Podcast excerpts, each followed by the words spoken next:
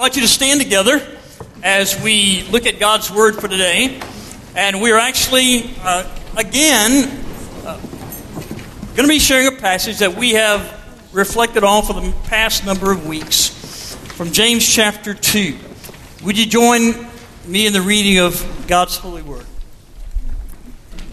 My brothers and sisters, what good is it if people say they have faith but do nothing to show it? Claiming to have faith can't save anyone, can it? Imagine a brother or sister who is naked and never has enough food to eat. What if one of you said, Go in peace, stay warm, have a nice meal? What good is it if, if you don't actually give them what their body needs? In the same way, faith is dead when it doesn't result in faithful activity. Someone might claim, You have faith, and I have action. But how can I see your faith apart from your actions? Instead, I'll show you my faith by putting it into practice in faithful action. This is the Word of God for the people of God. Thank you. You may be seated. The family moved into a new house, and uh, the little girl was somewhat afraid of the dark in her new bedroom, and so she cried out to Daddy, who was in the other room, Daddy, I'm scared. And Daddy came in and reassured her, Honey, I'm here. We're just across the hall. Everything is okay. And he left. And she seemed to be fine. A few minutes later, she starts crying again, Daddy, I'm scared comes back he comes back in and reassures her this time saying honey god is with you.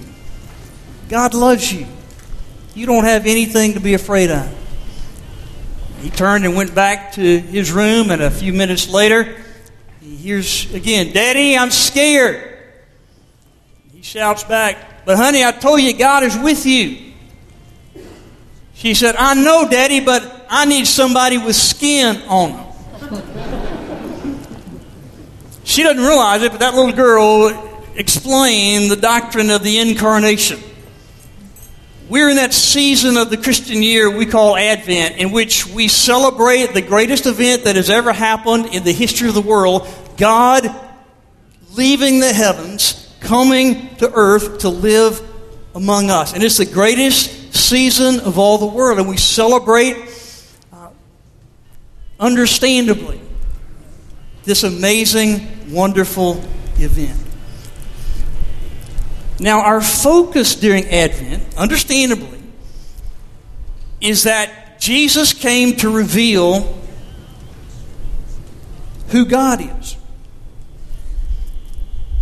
When we look at Jesus, we have all our questions about God answered. We see God's nature, we see God's will, we see God's love, we see God Himself. And that's what we focus on mostly at this time of the year, is how Jesus, in coming to earth, reveals who God is. But there's something else that Jesus does when He comes that I think sometimes gets overlooked. And it's this. In coming to the earth, Jesus not only reveals who God is, he reveals who we are. Who we are. Or at least who we're supposed to be. You see, Jesus is the example of what humanity was designed by God to be. And Jesus not only came to show us God, he came to show us who we are and how we're to live our lives. Have you ever wondered why sometimes in Scripture Jesus is referred to as the Son of God, and sometimes he's referred to as the Son of Man? That's on purpose. Son of God points to his divinity, the fact that he is fully God. And when we're looking at Jesus Christ, we're looking at God himself. But believe it or not, he's more than Son of God. Scripture also refers to him as Son of Man. And that's to point out to us his divine, his uh, human nature. and to remind us that he was born into this world like all of us were born into this world. And that he is a human being just like us. He was a person with fears and desires and the same intellect and challenges and the same physical body that you and I have. He was a human being. And in his life, we see what our life is supposed to look like. He came to show us who we are. We've just finished a series of messages entitled Beyond Belief, in which we have we've reminded ourselves that to be authentic followers of Jesus Christ means more than just having belief in our head, but taking that belief in God and in Christ and letting it move from our head into our heart. And we move beyond belief when that belief becomes lived out in tangible, relevant, real ways in real life. And as James reminds us, faith without works is dead. And we know that we have moved beyond belief when that belief is being lived out in certain ways. And we've used, we've used five words to define how that is. When we move beyond belief and are living an authentic life in Christ, we are more caring we find that we engage in a life of serving. We find that we look for opportunities of telling about the love of God, the truth of Christ. We find that when we move beyond belief, we devote ourselves to a life of giving. And then finally, when we move beyond belief, we live a life in which we are seeking to stand. We're standing on the Word of God. Now, I want you to know as we wrap this thing up that those five traits, those virtues, were not just randomly selected. We didn't say to ourselves as we were planning these services, all right, what are five things we can say that people need to be? Those words are there. Those traits have been lifted up because they are precisely what define and describe the life of Jesus. And if you look throughout the New Testament, if you, as you study the life of Jesus, uh, as you examine his activities and his behaviors and the things he did and the, how, he, how he lived, these words, these virtues, they jump out at you and remind you and speak to you and me as to who Jesus was. Now, we are to be followers of Jesus. And so to be followers of Jesus means to, to live as Jesus lived. Jesus was caring. Everywhere he went, he was known for his compassion and his kindness for people.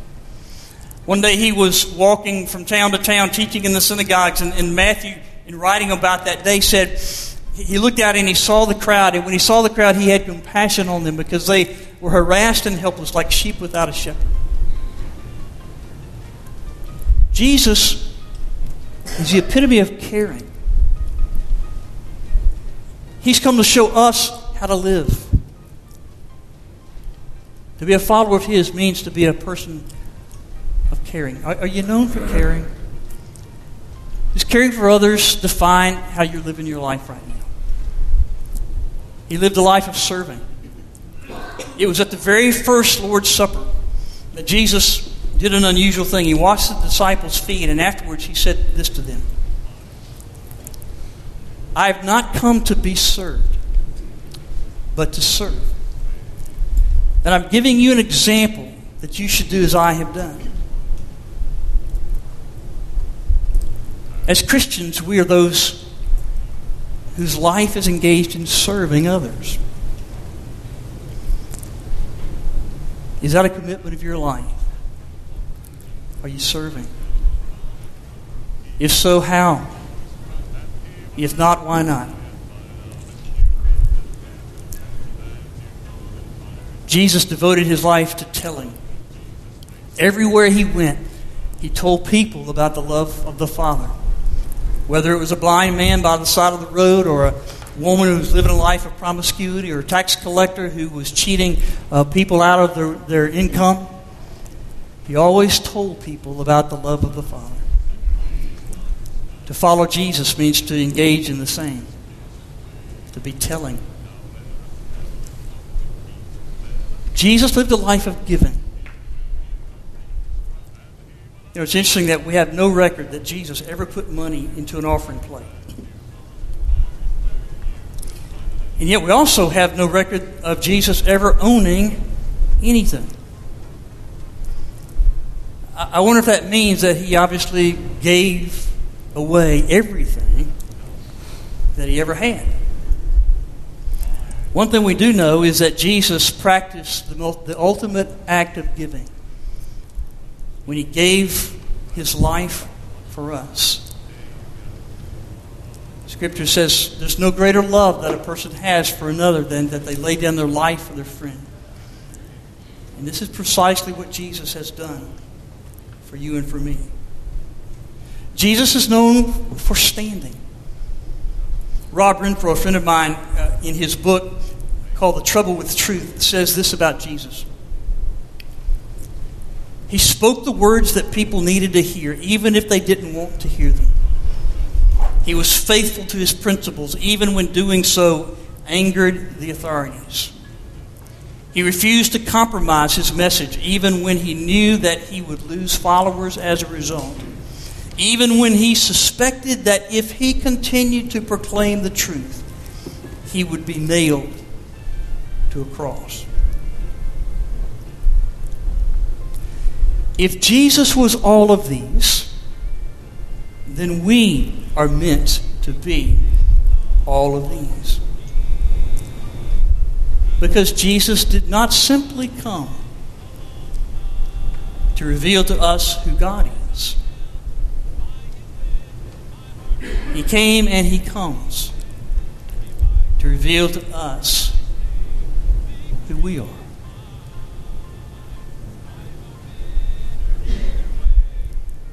This Christmas, we will give and we will receive lots of gifts. The most valuable gift you possess is your life. Are you using it to pursue His purpose and give it to the mission for which it has been designed. Let's pray together.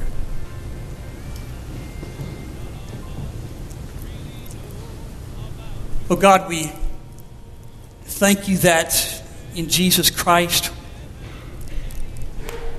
we have an opportunity to see firsthand who you are. We don't have to speculate. We don't have to imagine because Jesus is the embodiment of your grace, your truth, your love, your power. Oh God, we also pray that you would open our hearts and minds to also understand that Jesus came to reveal to us who we are, at least who we've been designed to be. And so, Father, as we live our lives each and every day, May we seek to devote ourselves to, to being more and more like Christ, who is our model. We cannot be Christ, but we are called to be Christ like. So, Father, I pray that as we gather even now to receive the sacrament yet again, that in receiving this sacrament, we will not just give thanks for the life of Jesus but we will be reminded and challenged to reflect on the life that Jesus gives us and to live it in such a way that best honors Him and you and accomplishes your purpose. It's in His name and in His Spirit that we pray. Amen. As we move into our time of celebrating the sacrament of, of Holy Communion, I want to invite you to go ahead and take your hymnal and turn there to page uh, 15 in the front of the bulletin. Front of the hymnal, excuse me. And then also in your bulletin is an insert uh, in which we have included a prayer of confession.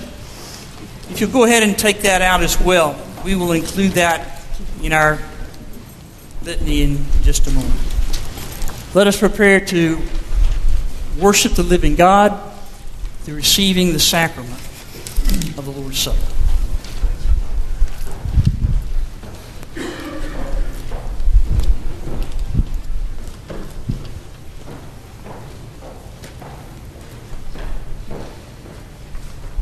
The Lord be with you.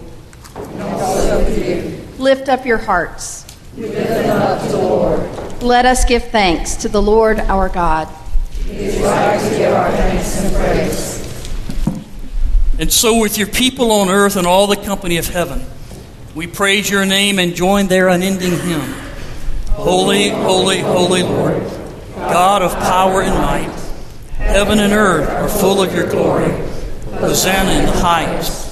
Blessed is he who comes in the name of the Lord. Hosanna in the highest.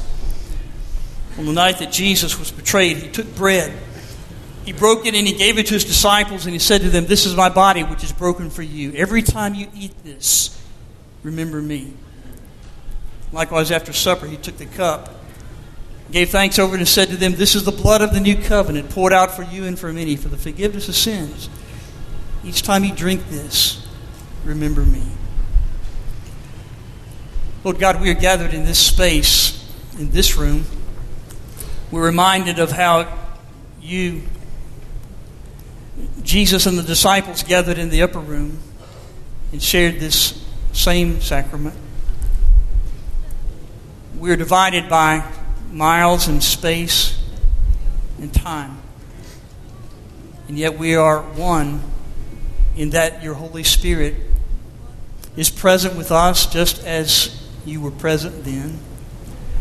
May, O oh God, this sacrament be for us what it was for them. A stark reminder of the power and the truth and the love of Jesus Christ. A powerful symbol of his death. A powerful symbol of his resurrection and his promise to be with us forever. And may we, as we partake yet again of this holy sacrament, be drawn to live a life for which we have been designed. A life that, as best we can with the help of the Holy Spirit, mirrors and models itself after the example of Christ. And it's in His name and in His Spirit that we pray. Amen.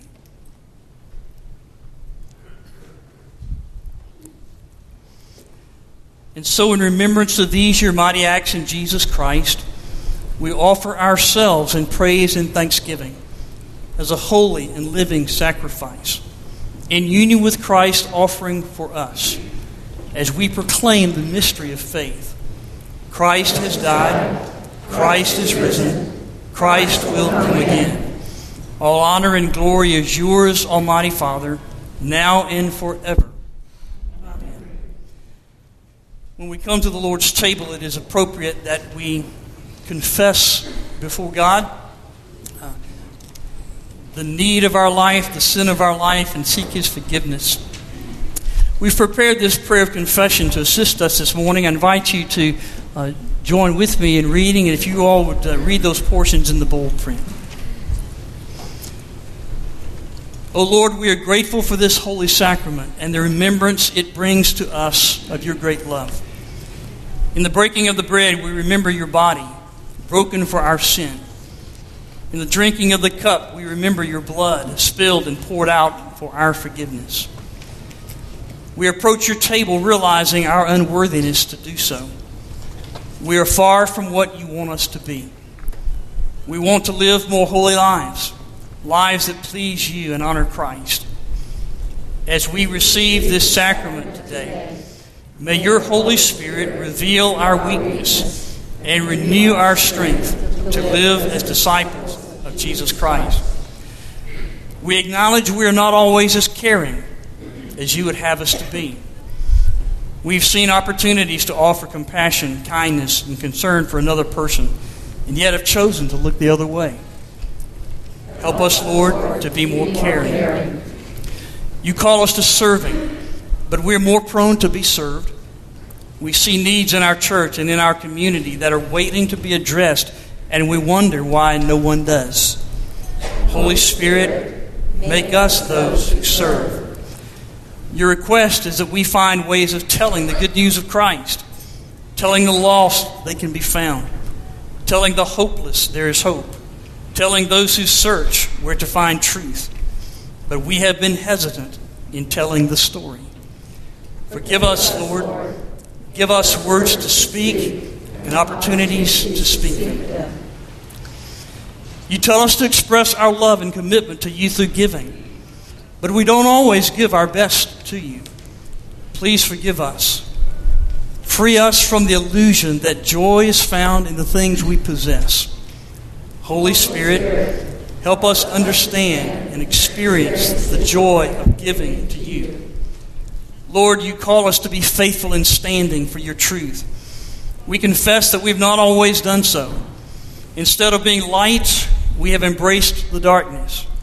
When following you has required courage, we have often shown compromise.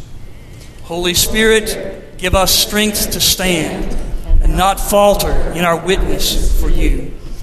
Thank you, Father, Son, and Holy Spirit, for this most gracious offer of your love, this holy sacrament. As we prepare to receive, please receive us and prepare us for the task ahead your calling, whatever that may be.